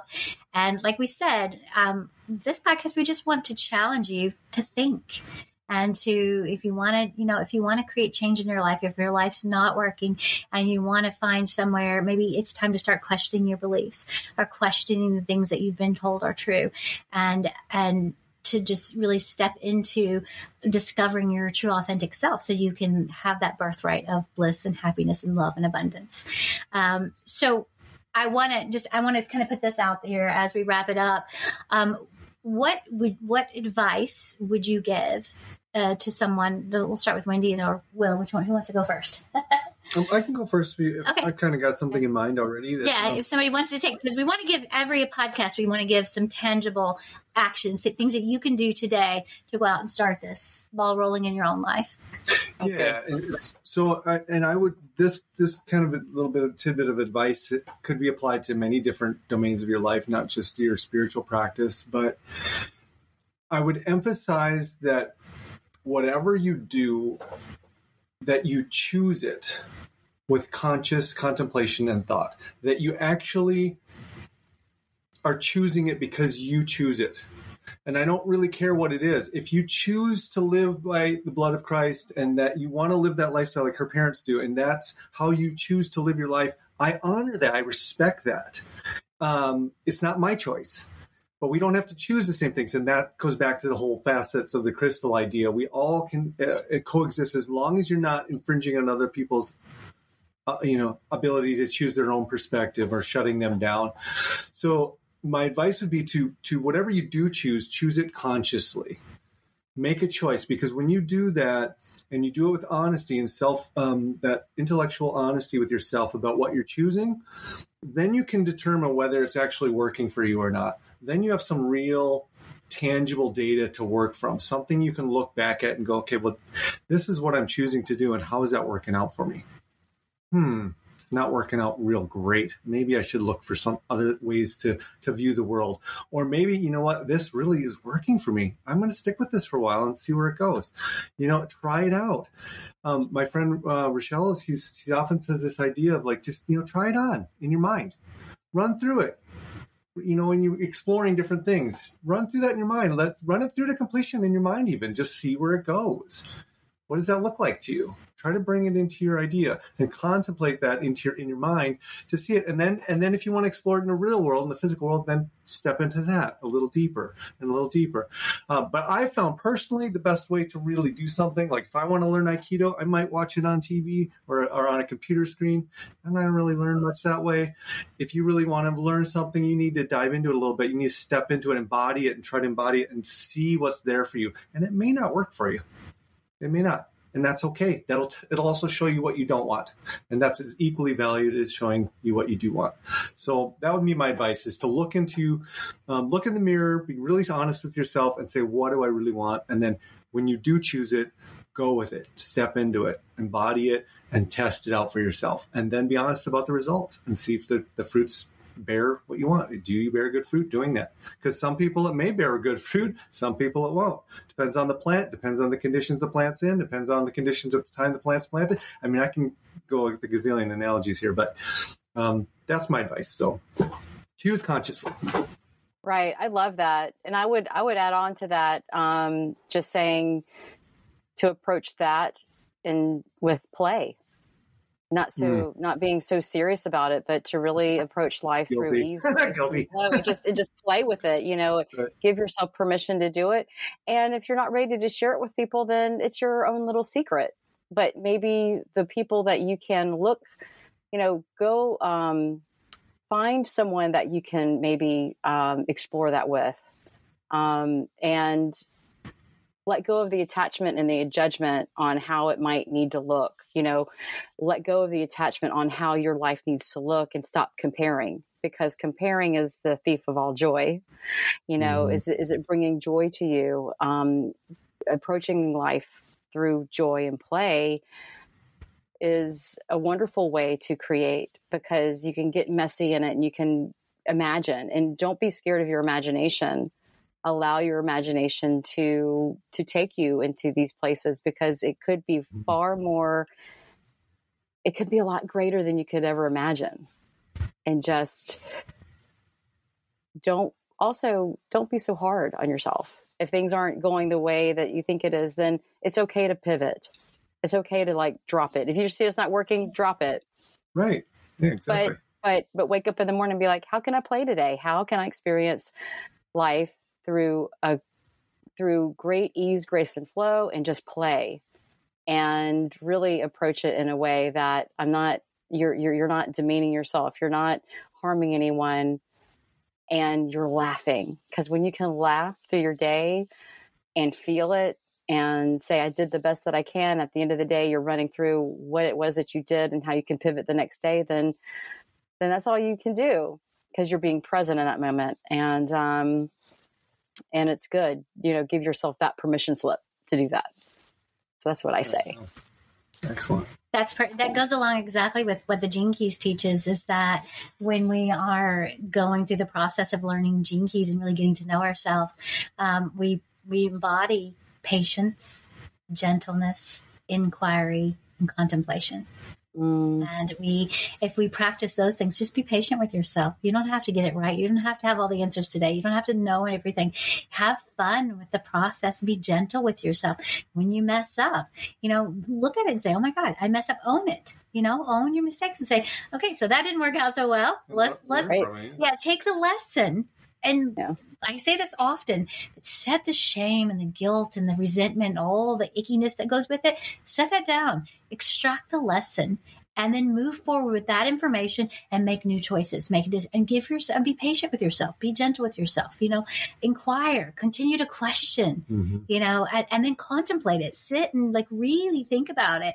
And contemplation the thing i love about contemplation is it's something that can be done just while you're standing in line at the grocery store. You know right. when you're doing the dishes when you're just in everyday life you can sit and think about you know, the things. Is this the life i want? Is this the life i'm creating? Because you're creating your existence exactly as you created all of it. And if it isn't working for you you also have the power to change it. And mm-hmm. um, and that's that's kind of what we hope you get out of this today is that if your life is working great by all means keep doing what you're doing. And if it's not if there's areas that are you're struggling and you're suffering and you want to change it you have everything within you and there's tons of resources. And we have a community where you can come and talk about it if you don't want to put it out on social media or things like that. You yeah. can join us over. This is the kind of conversations that we have over in Meraki Tribe Collective. Um, and, and, on Meraki Social. So you can join us there and uh, we can dig deeper into these conversations. So the whole um, contemplate in the grocery line idea is really, it really struck me because that happened to me this last week. I had this really profound contemplation. I was actually shoveling snow because we got this huge snowstorm. Oh yeah. and I'm shoveling, and I'm and I'm I'm I'm going out there to shovel. This is actually day two of this, and I'm kind of you know it's cold and I'm tired. I got a sore shoulder, and I've got these things, and I've got this other stuff going on, and this is I don't have time for this stuff right now, you know. But you can't ignore it because it's got to get done.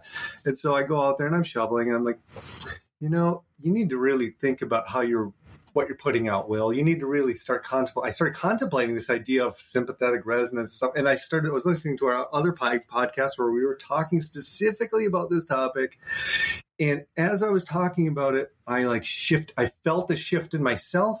I felt myself let go, and I saw that. And all of a sudden, it was like somebody changed the filter, and I saw the beauty of all the snow reflecting off of all the trees. Mm. It, it, it's just this like really surreal, almost uh, recognition of how beautiful this world can be when you just open your eyes to it. And right. the next moment, as I got down to the bottom of the driveway, I was kind of finishing up the very bottom of it, which is about 10 feet of a foot and a half of heavily packed snow plowed snow that's good. The snow plows push it onto your driveway as they drive by. Oh and it's really hard to move. And I started shoveling that and, and I thought, this is fine. You know, it's, it's, it's all good. It's just, and as soon as I let go, I, heard this noise and I look over and this guy comes driving down the street right in front of me, driving a uh, like a bobcat, with tracks on it and a giant pusher on the front. And he just drove right up. He drove up. He saw me. He, he looked over. He saw me. He stopped, pivoted, and pushed all the snow to the side in like 30 seconds. He was done. Awesome. Did all my work for me, and then he didn't even stick around to talk, say hi, didn't even wave, nothing. He just drove away and kept on his date. And it was like the universe is just going, there you go, Will. There's Yep. a, there's another confirmation for you to just recognize how powerful you are and how you can allow yourself to step into another space. You don't have to sit in this, you know, picking Suffering at suffering. You don't have to Yeah, suffer yeah. all No. the time. It's okay. You can ask for help too. This is one thing I didn't I wanted to mention too before with the whole that was kind of bothering about the Jesus thing. I want I want to reiterate this other point too that just because you you can do a lot and learn yourself, it does not mean you cannot ask for support as well. Because there are beings that will support you, and there are beings that are here incarnated that will support you. But you have to ask for that support and that's part of it. It doesn't mean I always think of Jesus as like the the the spotter in the gym when you're spotting doing somebody's doing like Right. doing like chest pressers or something. Jesus didn't go in there and lift the bar for you the whole time. Like what would be the point? It's it's ludicrous to think of that. Like you're sitting there on the bench press and you're you're you think you're working out, but Jesus is really doing it all for you. Going, okay, here we go. And, but really, what he's doing is he's spotting. He's there for you when you need him. When you when he's he's a representation of that. He's also training you. He's showing you how to lift the bar, how to do this. Here's what you do, and here's how you do it. And and if you do these things, it will work for you. But you you have to you know you have to take some action and do it. And then I'll help you. I'll support you. And I think there's other beings that will also support as well because I've had those personal experiences too. So so I just want to reiterate that point that it is not all or nothing there's a lot to play with here. There's a lot of different ways to approach this, and and it's open to you, and that's the beauty of it. That's really the the the gift is that there's this openness to it all, and that God is allowing us all to explore all of this because God is all of this. So Yeah. anyway, that's that's my final. thread. I'll shut up now. What is the sign that your mom made for you that's in the, the Oh yes, my mom makes it. So she she had this in her greenhouse, and I had her made it make it for me. It says, "It is all God." Period. The flower Yep. and the fertilizer, and I loved it because it is. It's the it's the shit in the flowers. it's all beautiful. It's all part of nature, and that even that fertilizer that you know I compost with worms, and I and most people would just be disgusted by what I find absolutely fascinating and amazing. What these little beings do. They transform our waste into incredibly nutrient soil for the plants. And then the plants turn that into food for me, for the fish, and it cycles back around and around and around. And nature's already shown us this beautiful dance that we can step and take a part in, or we can step back and try to control it all, which is what a lot of humans Well, yeah, a lot of messed up. Yeah. Yeah. So anyway. Yeah, that's why I said earlier. It's all it's it's it's the it's from the shit to the bliss. You know, shit to bliss. Exactly. It's all And when you it- it's said that, I- everything. I was thinking about that sign in this, and I was like, "Oh my god, this is so perfect." We're so obviously we're all in resonance. That's why Yeah. I get you. That's why you're one of my best friends, and um, and we can have these amazing conversations and stuff. And so um, I think it's about time for us to wrap it up. So Wendy, would you care to share with us, like, uh, if somebody wanted to schedule like an akashic recording? She, by the way, is who is my go-to when I need um, advice or I need support or I need to tap on somebody else's wisdom, Wendy's the person I go to. Uh, she is one of my trusted confidants, and she's done a lot of uh, helping me to dive into my Akashic records and things like that. And it's just been incredibly helpful to me, and she's extremely intuitive. So if somebody wanted to reach out to you, to work with you, or to, uh, you know, she has an amazing podcast too. Uh, we've done a few of these episodes together because obviously we have great conversations. Um, so if they want to get in touch with you, how can they find you? What can they do to, to connect with you? Well, thank you so much. Um, they can go to my website, windywoointuitive.com, and that's windy just like the wind, W I N D Y, woo, W O O, intuitive.com. Um, I also have a podcast called in the woo world.com, and I'm on Anchor FM and Spotify and some other stuff uh, like Google Podcasts and all of that. And um, if you wanted to just email me directly, you can go to my website at windywoo, um, intuitive.com, or just email me at windywoo at akashawisdom.com. And um, And also on Meraki. Yeah, you can Meraki, find her on yes, yeah, I'm on, she I'm also on Meraki, yes. Yes, yes. Thank you so much. Um, on Meraki, I think I'm Akasha Wisdom with Wendy. So I, I, know I have a few different names there, but Akasha Wisdom is definitely something that you can look up even on Facebook. But um, you know, I'm not really on Facebook a lot, so I'm I'm making more of the shift over on Meraki, where I am loving it, and uh, I'm, I'm, a moderator too for the uh, for the astro uh, astrology and esoteric. Um, yes. Uh, you contribute a lot of yes. great yeah. thoughts yeah. for contemplation on the site, and we're really grateful for that. Absolutely. So, thank you, thank so, you so much. Uh, well, Looking forward to have it grow a lot more. Yes, yes. Thank you so much for having me. I'm so excited to get. And the amazing voice that you hear is our intro and outro. That is also Wendy because she's extremely talented. yes, I do voiceovers. Yes, if you would need a voiceover. you do. You have a fantastic voice. Yeah, yeah, I like doing the voiceovers too. So that's a lot of fun as well. Mm-hmm. Yeah. yeah. Well, so this was amazing. Yeah. Thank, thank you, you, so much for coming on. I would love to talk with you again some more and, and get a little more into the esoteric stuff.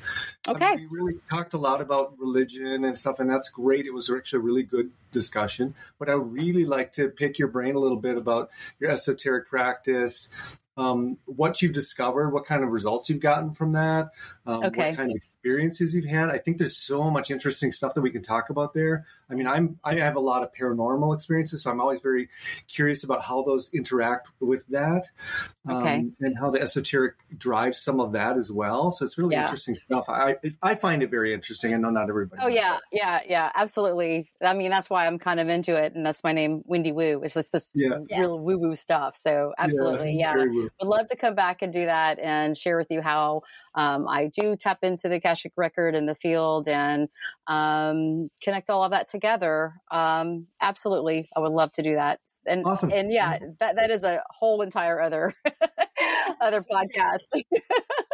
yeah. I think that you're going to be a regular guest on here. So oh, I would love to. Uh, lots to talk about, and we have great discussions all the time. So I, I think a lot of people would you know love to listen.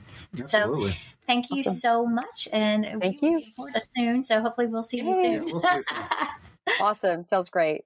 Looking forward to seeing you both. Love you guys. Thank you. Love you too. Thank you, Winnie. Namaste. Bye bye. That's a wrap. Thanks for tuning in to Tangible Changemakers podcast. We are honored that you honored us with your time and attention. We trust you found the conversation thought provoking, and we hope you are inspired to take tangible action in your own life. We'd love your first action to share this episode or write us a review. Be sure to subscribe and click the links in the show notes for everything mentioned in this episode. Join us over at Meraki Tribe Collective to keep the conversations going and flowing. We will leave you with wise words to live by. Be the world you wish to create.